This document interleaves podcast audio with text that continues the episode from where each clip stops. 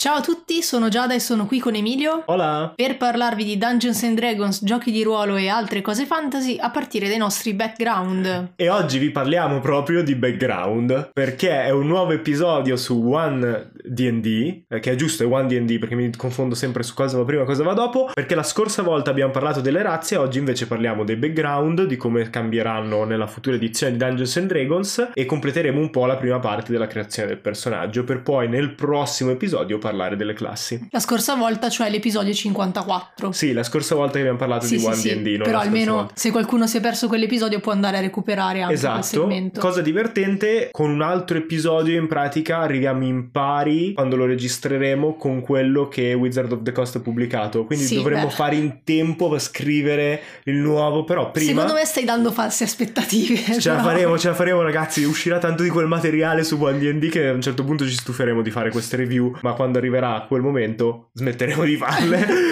ma prima... Ma prima la sigla di Supernova Collective. Mentre salite i gradini della torre che scricchiola e geme sotto il peso dell'oro accumulato in secoli, sapete già che dovrete affrontare un drago. Ma questa volta sono due. E hanno un microfono.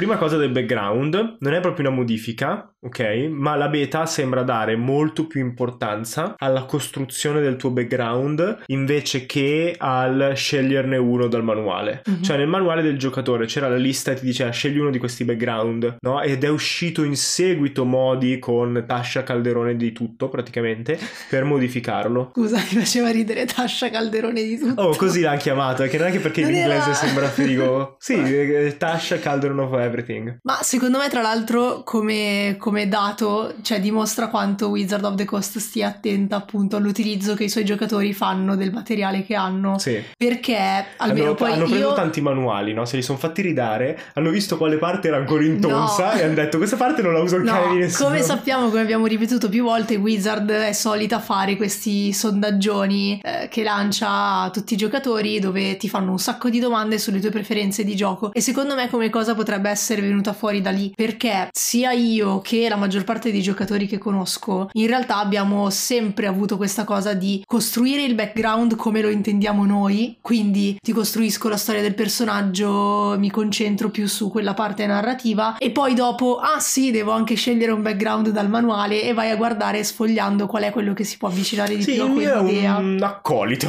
Cioè, se ti random. ricordi la prima campagna che abbiamo fatto con i corvi, Io ho fatto, cioè, io mm, non so se non me lo ricordavo che c'erano. Se, Sì, beh, anche non perché non usati. sapevi la quinta, quindi avevi quinta. letto velocemente la quinta. Ci ha detto create un background dei vostri personaggi, ma intendeva la storia dei personaggi. Poi dopo tipo 5 livelli ci ha detto "Ah, ma c'era anche un background da scegliere proprio dal manuale che vi dava anche delle cose in più". Sì, e quindi esatto. l'abbiamo aggiunto. Però questo per dire che eh, va un po' secondo me a seguire quella linea, cioè siete in questo caso con questa nuova versione di Dungeons and Dragons siete totalmente liberi di fare quello che volete con il vostro background, che infatti adesso è l'esperienza di vita più rilevante per le vostre avventure, viene, viene descritto in questo modo. Esatto, quindi potete avere anche una vita lunga, prolifica, aver fatto un sacco di cose, però magari è quella roba lì, da quando hai fatto l'artigiano, che ora ti spinge a fare l'avventuriero. Mm. E quelle competenze e abilità che si spostano nel tuo attuale lavoro in pratica. Che secondo me è fighissimo. Però passiamo un po' alle modifiche più hardcore, proprio di numeri e così via. Il background ora è un po' più complicato di prima, perché non è soltanto appunto una scheda che puoi usare, ma è composto da sei componenti diversi. E questo è un po' dovuto anche al fatto che adesso lo puoi costruire tu. Quindi per costruirlo devono aver definito bene tutte le parti che prima erano semplicemente ah, hai questo elenco di cose, le prendi se scegli questo background. Eh, prima di tutto avete tre aumenti di punteggio di caratteristica che potete giocarvi in due modi. O aumentate tre caratteristiche di un punto, Mhm. oppure aumentate due caratteristiche, ok, di cui una viene aumentata di due punti e l'altra di uno. Ok. Quindi il totale dei punti punti che ti danno è 3, però puoi o dividerli in tre parti o dividerli in due parti, ovviamente non puoi fare uno e mezzo, uno e mezzo, Mhm. quindi uno sarà più alto dell'altro. Prima questa cosa era legata alla razza, Sì. quindi si, si incentra rispetto alla- a quello che stavano dicendo anche nello Mm. scorso episodio. Sì, esatto, perché appunto le razze adesso danno altri tipi di vantaggi, altri tipi di caratteristiche, mentre l'aumento del punteggio di caratteristica appunto si incentra adesso sul background. Secondo me questo aprirà un problema per Dungeons and Dragons perché questa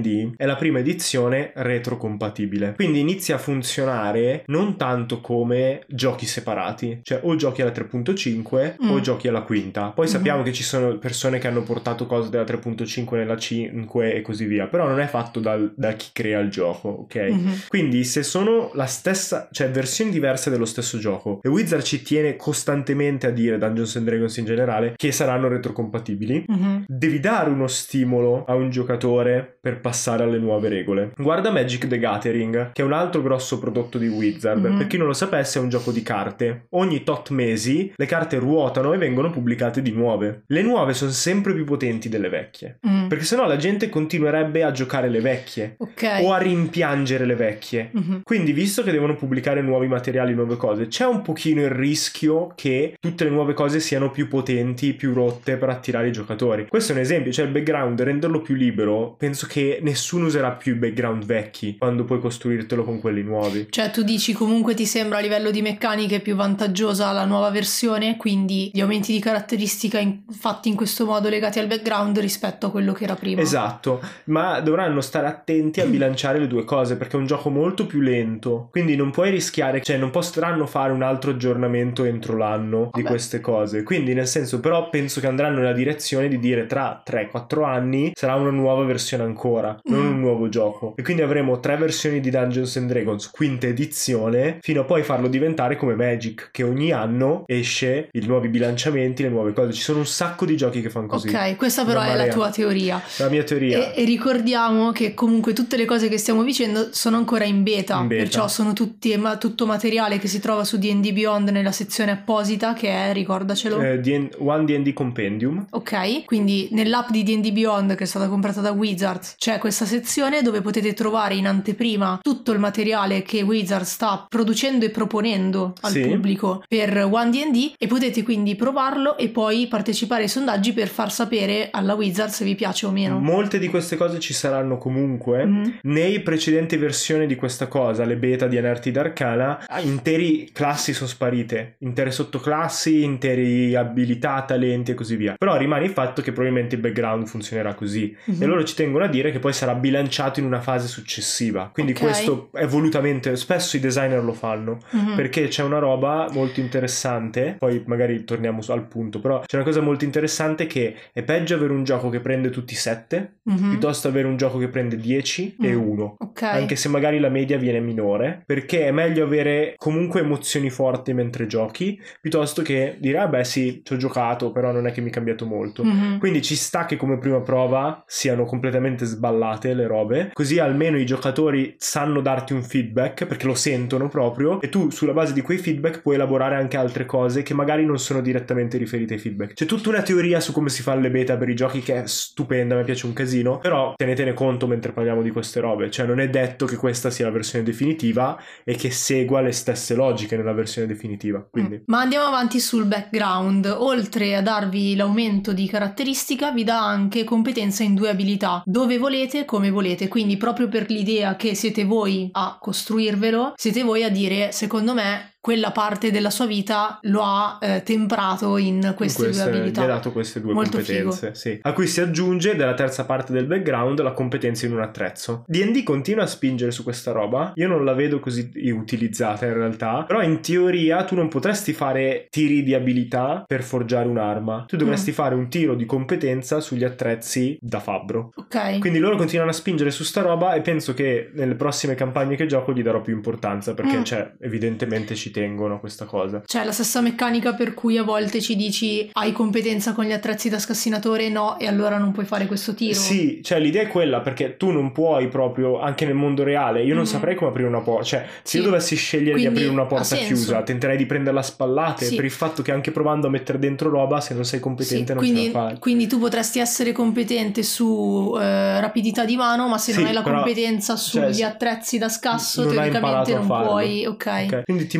modula un po' la cosa. Di fatto, poi, visto che spesso sono molto legati, cioè alla fine gli attrezzi da scasso forse sono l'esempio più usato in DD. Mm. Però è anche interessante che puntino tanto su questa roba perché, per esempio, in Strix 7 Curriculum of Chaos ci sono i vari job che ti servono per avere bonus nella scuola, no? Ci sono i lavori che fai, gli extracurricolari, dove spesso hai un tiro di abilità su uno strumento. Mhm. E quindi, capito, cioè lo stanno, vogliono dare più modi con la stessa meccanica, perché alla fine è un tiro di abilità, però più modi per avere risultati diversi e per aiutare la narrazione fondamentalmente, che ci sta. Come altra competenza si aggiunge anche un linguaggio, quindi sempre seguendo un po' quello che era il- lo schemino, diciamo, delle razze che, che avevano anche il linguaggio come competenza, anche qui troviamo il linguaggio, quindi siamo Sì, già a è stato competenze. spostato, è stato spostato il linguaggio nel background, Mhm. non è più nelle razze, Mhm. perché così anche lì è- segue quello che era venuto fuori con Eberron, dove per Eberron dici sì, però se vivo in un'altra nazione non ha senso che io sappia parlare orchesco, va Sì. bene che sono un orco, però non ci ho mai vissuto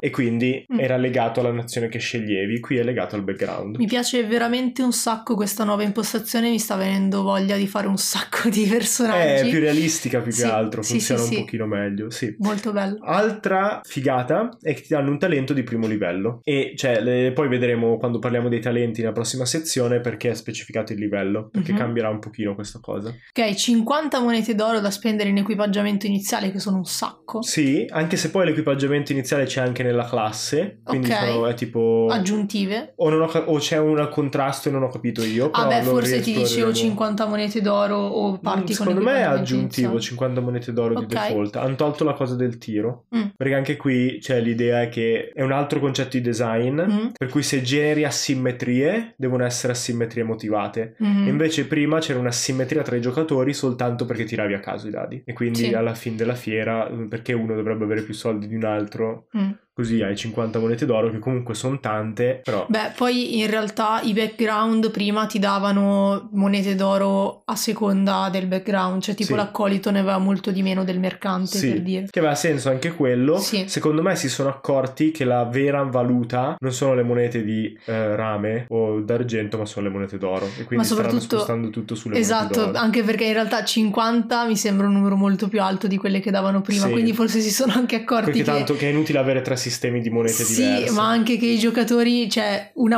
a una moneta d'oro non davano lo stesso, eh, la stessa valuta che dava Wizards a una moneta Sì, d'oro. sì. Sì, alla fine tu fai tutto in monete d'oro, quindi non si sa, però io l'av- l'avrei tolto se fossi loro. Quindi, di sicuro a me piace come, come modifica. Se vuoi possiamo leggere e commentare qualche esempio Mhm. di, di background che hanno dato loro, giusto per farli Sì, vedere. prima di tutto questo però volevo dirti, ma i personaggi che creeremo per le prossime actual play, Io aspetterei che uscisse la versione definitiva. Comunque vuol non dire sono- aspettare fino al 2024. Ma se, sì, però se metti in storia di vapore, Mm. no? Se in storia Dove di non vapore... dobbiamo creare nuovi personaggi. Sì, ma se dovessi creare un nuovo personaggio e giocate soltanto in due, Mm. no? È, è un casino se è, sotto, se è sbilanciato a mio favore. Mm. Come Dungeon Master, certo. capito?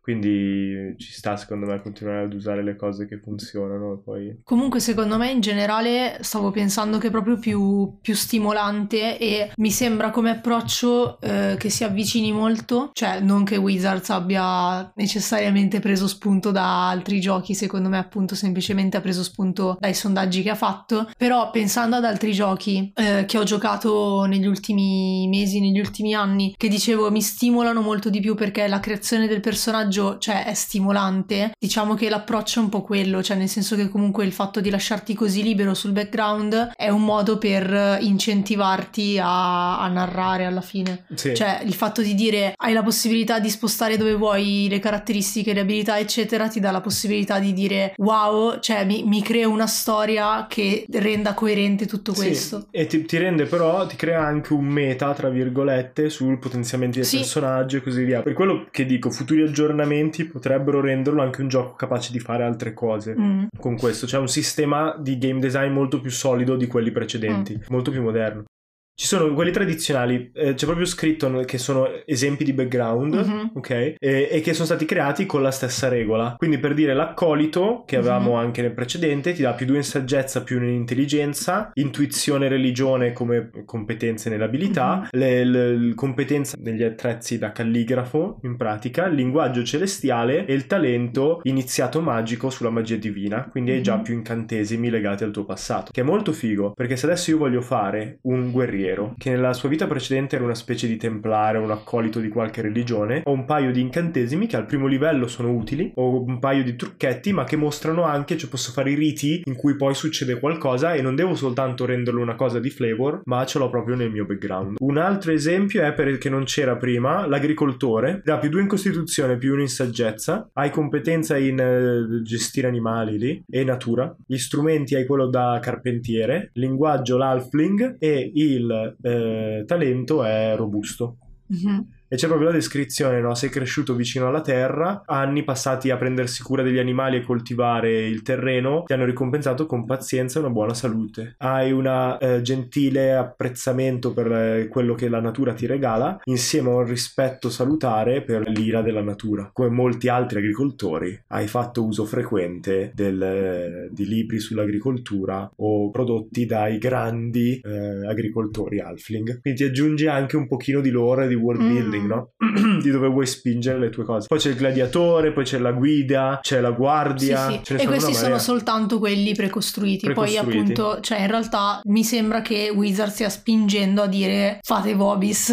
Sì, sì, sì, questi sono solo esempi. C'è proprio palesemente scritto questi sono esempi. Poi Sì, probabilmente li metteranno anche nel manuale perché così la gente non fa fatica, però Mm. sono esempi. Seconda parte di questo 1D&D Compendium è la modifica ai talenti. Mhm. Le modifiche ai talenti sono più semplici, eh, ora avranno un livello, però alcuni avevano già un livello, no? Che io mi ricordi, no, però magari mi ricordo male. Cioè c'erano talenti legati ai livelli ma a classi specifiche, tipo l'artefice aveva robe... Ok, Io no, però mi ecco, forse per cosa. sbloccarne alcuni dovevi avere come prerequisito un altro talento, quindi era come se avessi un... Ma davvero? C'era Mi anche nella sembra di quinta? sì, No, però io me lo ricordavo forse- nella terza questa cosa. Non ho mai utilizzato troppo i talenti a contrario di Mistre, quindi... Eh, neanche io perché faccio sempre Dungeon Master, quindi... Quindi non lo so. Allora, eh, però appunto avranno un livello, dei prerequisiti e eh, l'indicazione se sono o meno ripetibili. Sì, questa è una cosa nuova, per esempio, Mm. che puoi ripetere più volte lo stesso talento. Sì. Mi sembrava che prima non si potesse fare. Anche Però a perché sto punto sono non in riesco a immaginare in che modo, cioè in che senso. Eh, non so, se prendi robusto ti dà più uno la costituzione Ed è cumulativo, cioè No, posso infatti. prenderlo ogni tot. No, no, adesso alcuni sono cumulativi, sì. Wow, ok. Eh, I talenti coprono come prima un ampio spettro di possibilità, eh, come per esempio il crafter che permette di avere uno sconto quando si comprano oggetti non magici, o l'iniziato magico che è prendibile più volte che dà accesso a diversi incantesimi, quello che dicevo prima, cioè tu puoi essere un guerriero che sta collezionando incantesimi per qualche motivo. Per ora però sappiamo soltanto che sono tutti di livello 1, non hanno prerequisiti e non sappiamo ancora su cosa si baseranno quando ci saranno appunto questi prerequisiti e quanto saranno potenti i fit di livello più alto perché Sì. è ancora in costruzione. Tra l'altro mi è appena venuto in mente che hai ragione, in Strix 7 Curriculum of Chaos ci sono solo due talenti, Mm. Uno è eh, iniziato magico del college in cui Mhm. sei e l'altro è tipo eh, mascotte del college. Mm. E per prendere mascotte del college puoi prenderlo solo al quarto livello co- sulla base del primo talento, quindi Eh solo sì. se è il primo talento. Sì. Quindi forse non è una cosa nuova, meglio così perché non ne abbiamo trattato molto. Abbiamo risolto il mistero delle 50 monete d'oro, vai Giada. Cioè praticamente se tu fai un tuo background ti dà a disposizione 50 monete d'oro da spendere e ovviamente quelle che eh, rimangono eh, ti rimangono come resto e quindi ce le lì pronte da usare. E quindi questo è il motivo per cui guardando i background già pre- precostruiti avevano già eh, selezionato il- l'equipaggiamento e quindi le restanti monete d'oro sono quelle Sì, cioè se io compro gli strumenti da calligrafo per l'accolito, poi magari mi rimangono solo 3 monete d'oro. Mm. Tra l'altro ho appena visto anche una piccola nota che quindi aggiungerei qui prima di chiudere che ti spiegano anche come funziona nel caso usassi un manuale dove l'aumento del punteggio di caratteristica che abbiamo visto che qui viene dato dal background viene dato invece da qualcos'altro per esempio dalla razza o da qualche altra fonte talenti cose del genere e dice che appunto se stai usando qualcosa che ti fa derivare l'aumento di caratteristica dalla razza devi scegliere quali dei due applicare cioè puoi avere o il background background con gli aumenti di caratteristica di D&D 1 oppure la razza con gli aumenti di caratteristica di Mhm. Tasha o di qualsiasi altro manuale precedente. Questo significa che potete comunque scegliere la razza, però semplicemente l'aumento di caratteristica sarà sul background, che le- le- non cambia molto perché con- da quando c'è Tasha, Tasha ti permetteva comunque di muoverli dove Mhm. volevi, quindi morale della favola, però sicuramente sarà più potente scegliere un background di D&D D&D 1 con una razza di D&D 1, e così hai benefici sia su sulla razza sia sul background, Mm. mentre se no di là prendi meno di quello che era previsto e di qui prendi meno di quello che era previsto. Sarà comunque cioè, compatibile più dal punto di vista di roleplay e del fatto che la gente può riutilizzare i materiali vecchi più che dal punto di vista dell'ottimizzazione probabilmente. Per questa analisi di One D&D è tutto. Come sempre vi chiediamo il favore di darci dei feedback rispetto a come, come è andata, nel senso che per noi è una cosa nuova fare analisi di questo tipo. Eh, speriamo siano interessanti, speriamo che insomma di portarvi notizie fresche che magari non avete tempo di andare a cercare e quindi Sì, il modo migliore per darci feedback è venire a chiacchierare nel gruppo di Discord. C'è già stata una discussione sulle razze dall'ultima volta, quindi di sicuro ce ne sarà una anche adesso. trovate l'invito al server Discord di Non Dire Draghi sempre in descrizione. E trovate Emilio pronto a chiedervi com'è andata, cosa vi è piaciuto, cosa vi aspettate da One D&D e così via. Esatto, e adesso vi lasciamo al secondo segmento.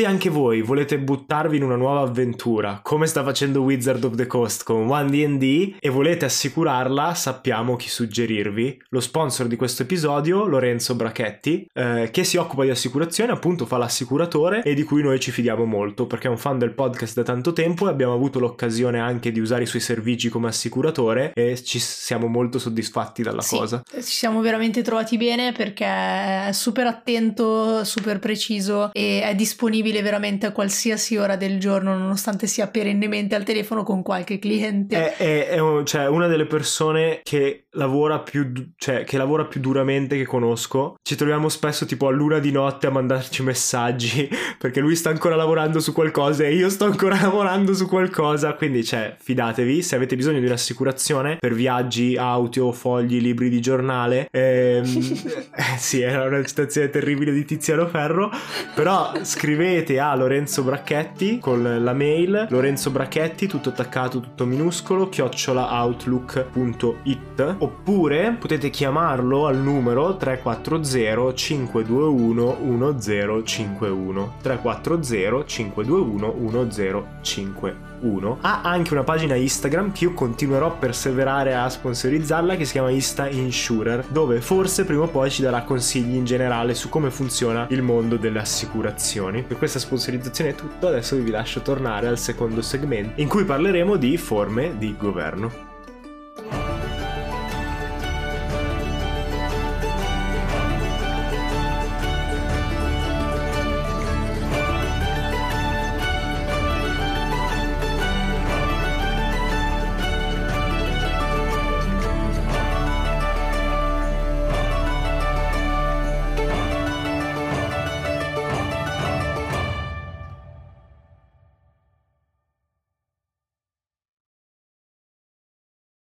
La forma di governo che vediamo più spesso nei nostri giochi di Dungeons and Dragons è la... Dai, ce n'è solo una, Beh, Gianna, non fare quella la faccia stupida. monarchia o l'impero. La monarchia, realtà. l'im- che vabbè, Sì. l'impero è una forma di monarchia, sono solo i romani Sì, che hanno fatto ragione. un'operazione di marketing Mm. fondamentalmente. Perché vediamo così spesso quella forma? Sarebbe un interessante studio storico, psicologico, antropologico. Mm. Oggi vogliamo darvi, soprattutto Giada, eh, tre forme di governo diverse che sono prese dalla sociologia e dall'antropologia, Mhm. ok?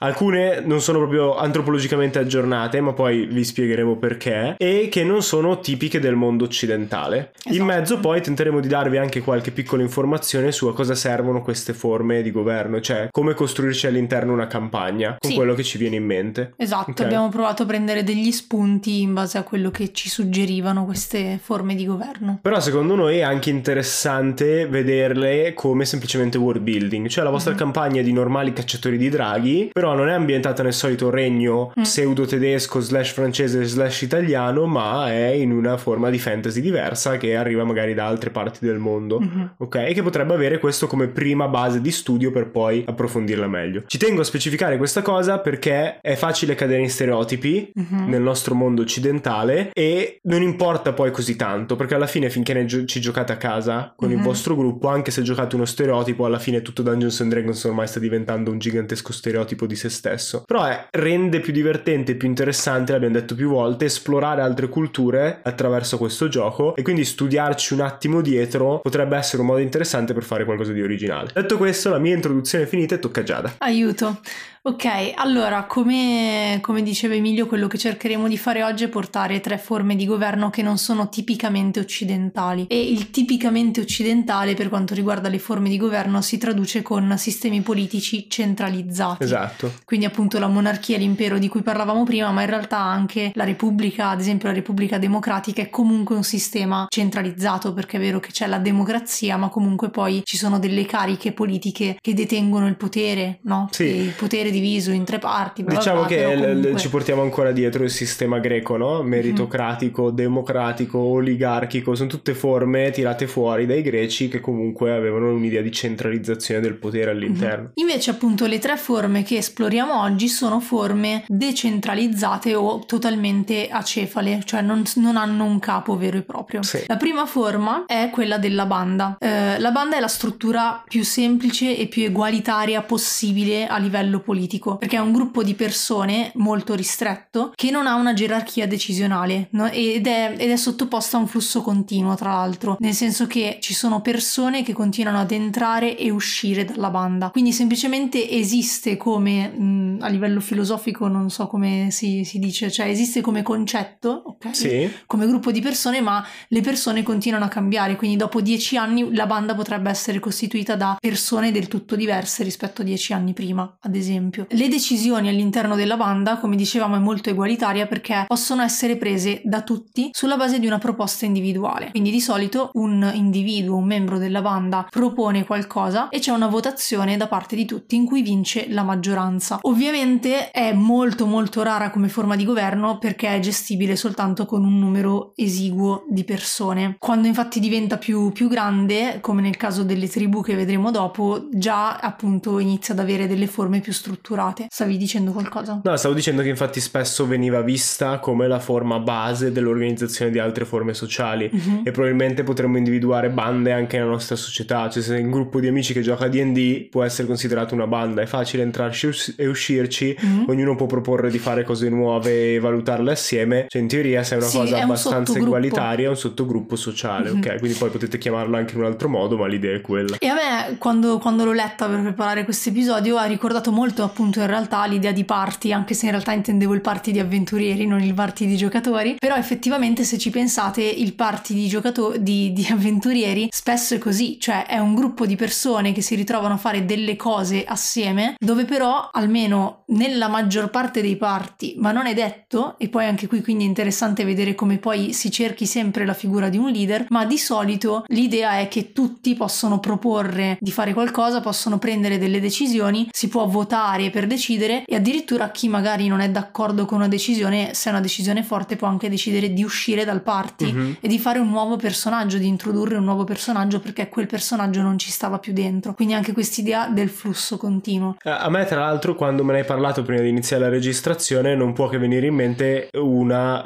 eh, come si dice, una ciurma di pirati. Mm? Perché tu mi dici giustamente nella ciurma di pirati classica che vediamo c'è sempre un c'è un capitano, un, capitano. quatermastro e così via. Ma io non sono tanto convinto convinto che non sia più perché è una forma hollywoodiana di pirateria Mm. e quindi ci hanno abituato a pensare al capitano, alla Non gerarchia Ho così studiato abbastanza i pirati per... Però, per come la vedo io, se dovessi creare una ciurma di pirati più realistica, Mm. effettivamente sei in mare per tanto tempo tutti assieme, Mhm. no? ognuno può proporre qualcosa e se ha abbastanza supporto dagli altri diventare il capitano. Qu- chiunque sia stato su una nave per buona parte della sua vita, secondo me, saprebbe fare il capitano di una nave. Quindi non c'è un insieme di competenze Ok, è così cosa elevato. carismatica. È più una casa case- carismatica per deferire a uno e decidere più velocemente. Sì. E secondo me il modo più semplice per farlo è una banda di criminali dove non c'è un vero e proprio leader, non è ancora emesso- emerso un vero e proprio leader, oppure anche un gruppo di pirati. E quindi hai personaggi che se ne vanno e che rientrano man mano che arrivi a un porto, che qualcuno è stufo, no? Mm. E hai la tipica roba di pirateria, ma da un altro punto di vista rispetto allo standard c'è il capitano Jack Sparrow, c'è Barbossa, c'è Mm. Quello che vuole prendere il potere, c'è il secondo in comando. Ma mi viene in mente che ad esempio io ho giocato qualcosa di simile, ogni tanto ne ho già parlato su questo podcast, con eh, il Bardo Taglialegna. Eh, stiamo giocando la campagna piratesca della ciurma del drago rabbioso e essendo comunque quattro giocatori, eh, quando abbiamo costruito il party ci siamo detti però cosa facciamo? C'è un capitano che è un NPC, fa il capitano uno di noi e poi ci siamo detti facciamo che siamo quattro capitani. Cioè siamo in un momento in cui il capitano storico della nave è Mhm. morto e in realtà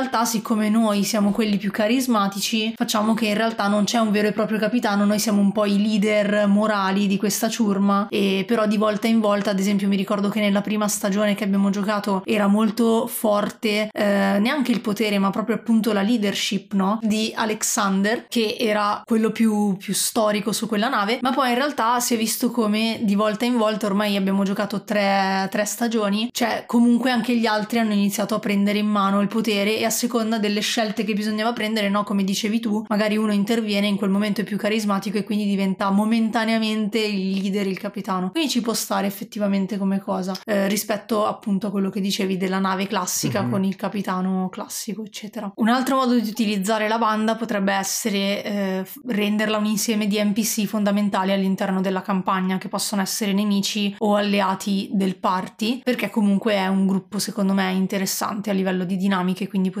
essere un elemento interessante nella campagna. Ma la cosa che a me interessava per quanto riguarda eh, il concetto di banda era proprio quello che dicevo prima del flusso cioè entrare e uscire dalla banda. Quindi la vedevo bene come appunto un party in una campagna di 20 livelli dove magari uno dopo diversi livelli è stufo di giocare il solito personaggio e quindi o a livello di meccaniche o a livello di interpretazione vorrebbe provare qualcos'altro ci sta che quel personaggio si allontani per un po' e che faccia entrare qualcun altro e lo rende ancora più ehm, non so come dire più fluido no? rispetto a un party normale di avventurieri perché c'è già questo concetto appunto di banda dove i personaggi continuano a entrare e uscire Lo puoi spingere anche un gradino oltre fare una specie di West Marches Mm? In cui ogni volta che giochi puoi cambiare personaggio. Cioè Madonna. ci sono le schede di tutti i 20 membri della banda, no? Mhm. E uno può saltare dentro e portare avanti la sua storia dal punto in cui l'hai visto. Magari qualcuno ha un'interazione con un NPC che sembra interessante e quindi qualcun altro gioca quell'NPC per dargli quell'interazione in più che non aveva, no? O dargli un po' di vita in più, approfondire la sua storia e così via. Poi che approfondita la storia di quell'NPC, esce fuori e rigioca il suo personaggio. Non so se riuscirei a farlo, ma è sicuramente un bel esercizio di interpretazione. Mm. Nelle bande, secondo me, intrighi politici veri e propri non si possono Mm. fare, però io ne approfitterei per mettere lì la spiegazione di come funziona un intrigo politico. Mhm. Ok? Uno dei modi più intelligenti che ho sentito per descriverlo è il fatto che non dovete parlare di politica, ma quello che dovete fare è una rapina. Solo che l'obiettivo non è avere soldi o denaro, ma l'obiettivo è scoprire chi sta facendo cose e perché. Immaginate di essere eh, il braccio destro di qualcuno all'interno della banda, oppure un membro della banda qualsiasi, perché stavo, dicendo, stavo pensando al braccio destro del re, guarda Ok. caso, cioè subito alla monarchia e a Game of Thrones. Siete un membro della banda e sapete che c'è qualcuno che vuole prendere il potere, quindi trasformarla da una banda Mm. a un eh, gruppo di mercenari, Mhm. per esempio. Scoprire perché lo fa, scoprire chi sono i suoi alleati, scoprire qual è il suo piano è la parte divertente dell'intrigo politico. E quindi dovete mettere, se siete il dungeon master, dei blocchi a quelle informazioni se siete giocatori tentare di toglierli e arrivare alla parte interessante.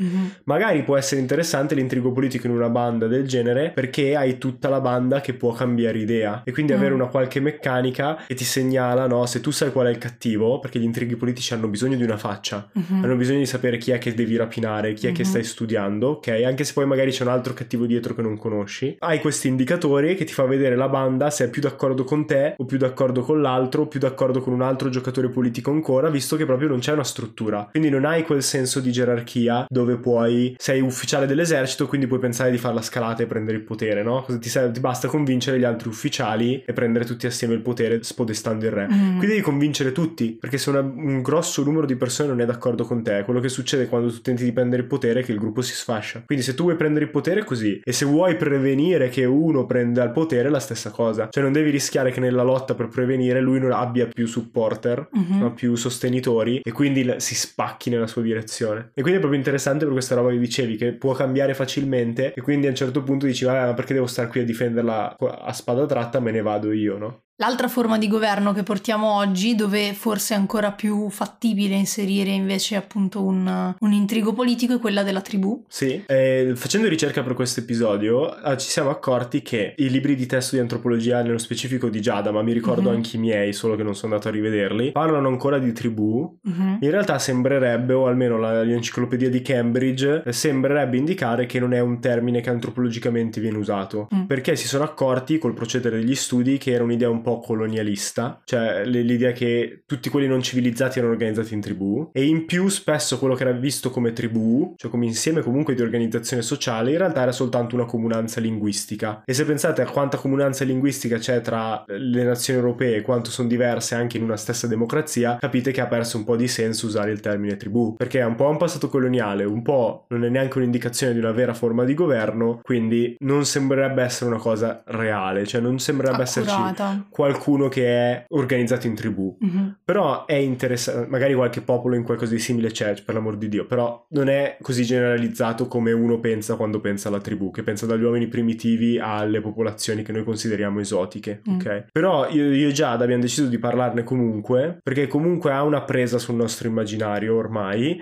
e quindi può essere interessante rispetto a una campagna che, come dicevamo, è ambientata nel solito regno, cioè un modo diverso per giocare e in fondo, come dicevo nell'introduzione iniziale, anche giocare un cliché non è un problema fin tanto che siamo consapevoli che non è come è fatto il mondo reale, che è un Mhm. gioco che stiamo giocando. Mhm. Quindi come quando giochi un supereroe non pensi che puoi lanciarti da un grattacielo come Spider-Man, così non vai in giro a pensare che tutte le popolazioni non europee siano organizzate in tribù. Detto questo, prego. Ok, eh, allora, beh, per tribù si intendeva questa società organizzata in più gruppi familiari eh, che si consideravano l'un l'altro come discendenti dallo stesso antenato. Sì, ma ho, eh, una prima domanda. Eh, Lo stesso antenato per tutta la tribù? Teoricamente sì. Ok. Sì, cioè erano più gruppi familiari diversi, quindi all'interno c'erano lignaggi diversi, ma eh, quello che univa una tribù era la discendenza dagli stessi antenati. E quindi poi tribù diverse avevano antenati diversi. Ok. Però all'interno la tribù aveva diversi rami, quindi lignaggi, eh, che invece erano gruppi familiari. Mhm. Quindi ovviamente man mano che, cioè immagina proprio l'albero genealogico, cioè man mano che vai avanti con i rami e arrivi mh, a, Sì, alle- cioè, si- si- ai giorni più si, recenti. si ampia perdi i legami diretti e quindi crei nuove famiglie, nuovi Esatto, gruppi. esatto. Come dicevamo all'inizio, è un'organizzazione politica acefala perché non ha un potere centrale permanente. Eh, ogni gruppo di discendenza ha un suo rappresentante e c'è poi un consiglio di villaggio che si riunisce con tutti i rappresentanti dei vari gruppi di discendenza. E quindi nel momento in cui c'è il consiglio ci sono appunto tutti i capi villaggio, tra virgolette, ok? Mhm. Dei vari lignaggi che rappresentano quindi il consiglio della tribù, che amministra le relazioni con le altre tribù, quindi le guerre o anche proprio semplicemente la, la mediazione con le altre tribù. Quando ci sono dei conflitti interni alla tribù, eh, vengono risolti di solito da delle figure che sono dei mediatori, che però non hanno affatto un ruolo politico, hanno un ruolo religioso. Ok. Ok, quindi tutta la parte di intermediazione tra gruppi familiari diversi all'interno della stessa tribù è risolta eh, da questi pacifisti praticamente che, che cercano appunto di eh, risolvere il conflitto in modo che all'interno della tribù, cioè che la tribù non si spacchi okay. sostanzialmente. Per, per, esempio mi viene in mente gli stregoni mm. in uh, Stregoneria, Oracoli e Magia mm. di uh, Evans Pritchard e dico nello specifico nel suo libro per come mm. le descrive lui, non, per, non so come sì. fosse veramente, però lì è descritte come figure che appunto indicavano come stregone, mm. cioè c'erano stregoni buoni, stregoni bianchi che indicavano come stregoni quelli che sapevano che avevano un problema con quello che aveva subito il malocchio. Mm-hmm. Cioè loro erano una sorta di eh, investigatori sociali, sì. scoprivano le magagne nella tribù sì. tra le varie famiglie e poi dicevano ah guarda ti ha fatto il malocchio lui. Così tutta la tribù andava dal tipo, gli diceva perché hai fatto il malocchio? Lui diceva no non è possibile, non sono un vero stregone, l'ho fatto nel sogno senza accorgermi, era inconscio e aveva modo di scusarsi mm-hmm. per quello che, cioè si scusava sì. per la stregoneria, sempre secondo Eva Spreacher, ma in realtà si scusava per quello che era successo prima, per mm-hmm. il conflitto che c'era stato e poi si andava avanti amici come prima. Sì, mi sembra di ricordare che cioè, era una forma che appunto sempre eh, basandoci su studi del passato non siamo aggiornati, a quanto pare non lo sono neanche i libri di testo, però mi sembra di ricordare che è una forma che appunto si vede in diversi sì, è, è, sem- è, abbastanza tipico e in realtà è quello che avevo studiato anch'io che è abbastanza mm-hmm. diffusa come cosa, non so se è ancora vera, mm-hmm. però l'idea dello stregone che c'era in Centrafrica tra gli Asande, i Nuer mm-hmm. e le altre popolazioni della zona era proprio quella, tra le altre cose, erano mm-hmm. figure sacerdotali ma anche guaritori e pacificatori sociali.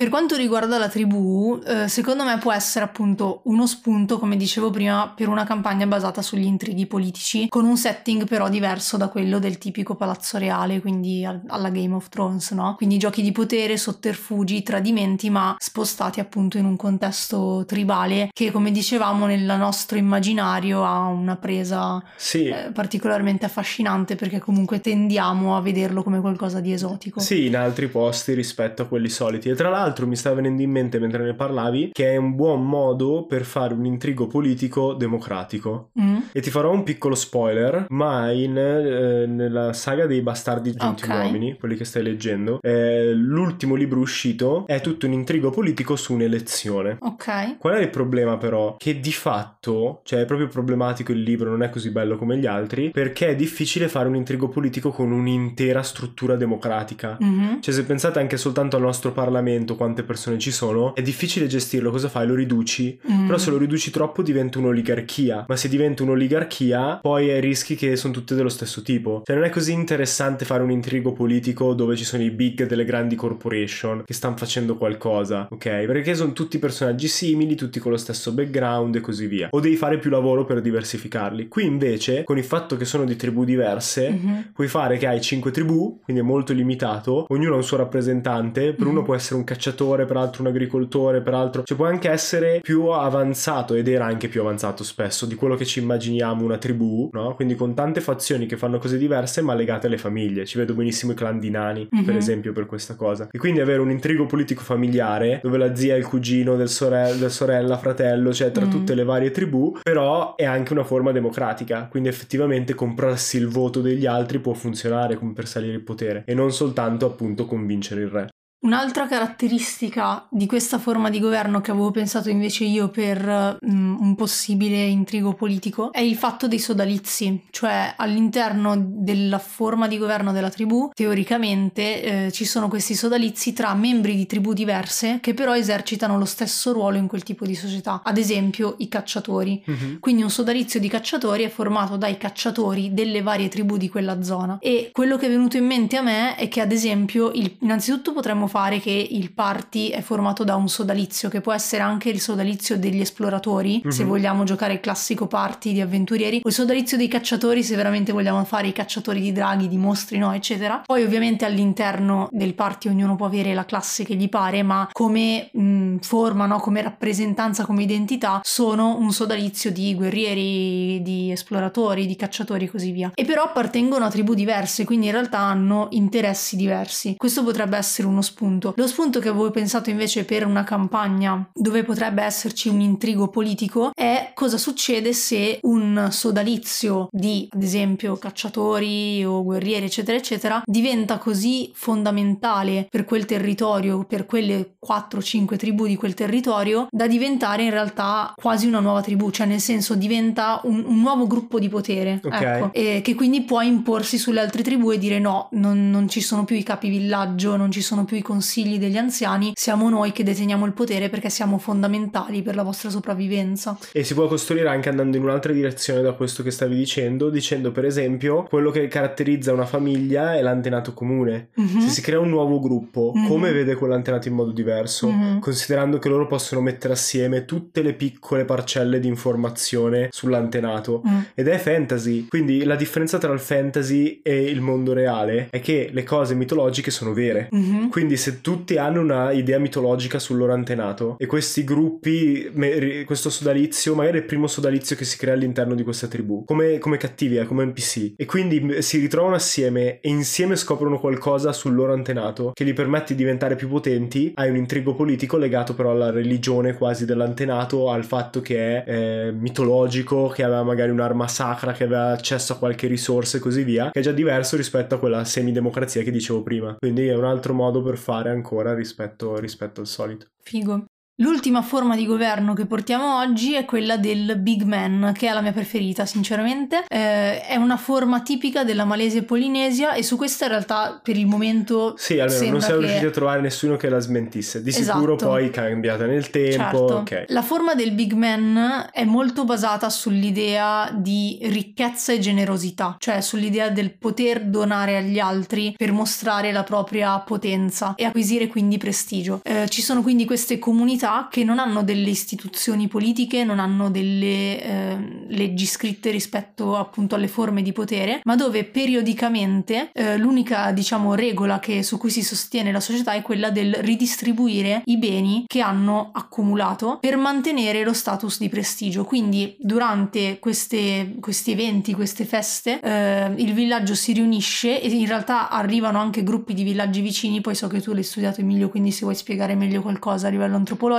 e a questo punto appunto eh, il big man che è colui che ha detenuto il potere e il prestigio fino a quel momento perché aveva donato tanto per riuscire a mantenerlo deve donare altrettanto se non addirittura di più. E quindi diventa una sorta di gara di generosità tra virgolette che ovviamente però come dicevo va a manifestare no, la potenza di quell'uomo perché più può donare più vuol dire che effettivamente ha. E secondo me è perfetto per un party di D&D dove sappiamo che gli avventurieri vanno in giro per il mondo lootano cose acquisiscono eh, oggetti oggetti magici armi eccetera eccetera E poi e magari quindi- appartengono a una cultura dove più potente sei, più devi ridistribuire. Esatto, e, e mi immaginavo in realtà proprio all'inizio, cioè ho detto ok, sarebbe perfetto se il big man fosse tipo il loro eh, mandante, no? Cioè che, Sì, che manda il gruppo di avventurieri. Datore di lavoro. Esatto, cioè a raccogliere cose, poi loro devono portargliele prima che ci sia la festa del villaggio. E poi anche lì, se si va avanti con una campagna, non è un semplice arco narrativo, una semplice avventura, può essere interessante se ad esempio all'interno del party qualcuno dice: Ma scusate, ma con tutto quello che abbiamo raccolto. Eh, facciamo noi Big Man. Eh, possiamo essere noi i big man, e allora lì diventa un conflitto, no? Oppure anche lì l'intrigo politico potrebbe essere scoprire, cioè, che, che cosa sta facendo il, diciamo, l'avversario del datore di lavoro. capo, quindi, sì. esatto, cioè, eh, qualcuno Quindi- che sta cercando di spodestarlo, no? E così via. È interessante perché nel mondo occidentale fondamentalmente ricchezza, potere e prestigio sono accumulati. Cioè più potere hai, più riesci ad accumulare ricchezza e più sei tenuto in conto nella nostra società, no? Mhm. Mentre invece ci sono forme esterne come questa dove le tre cose non sono accumulate. Potere e prestigio vanno assieme, ma la ricchezza è vista quasi come una forma di diminuzione del prestigio e quindi devono costantemente ridistribuire per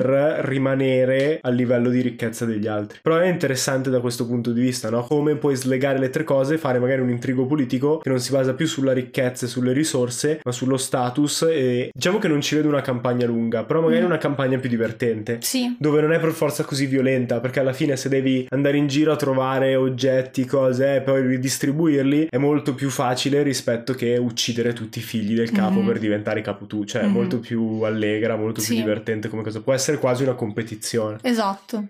Quindi, se avete altre conoscenze di antropologia e volete mandarci idee su forme di governo e, e simili, fate pure. La nostra mail è draghi.microfono-gmail.com draghi.microfono-gmail.com oppure potete scrivere a Giada su Instagram dove la trovate come Giada di Ruolo Mhm. o a me su Discord Sì. nel server di Non dire Draghi. Perché come ogni volta che esce l'episodio, come ogni lunedì, Emilio si ricorderà si di ricorderà creare il thread su Discord, l'esperto di Discord è lui, eh, dove potrete interagire. Sì, comunque potete venire a discutere, il link del, del server è in discri- descrizione, spero che funzioni ancora a questo punto. Per oggi è tutto, Sì? stavi dicendo? No, stavo pensando che anche oggi non abbiamo una No. frase di chiusura. Anche oggi non abbiamo una frase di chiusura. E quindi, ciao ciao! Ciao!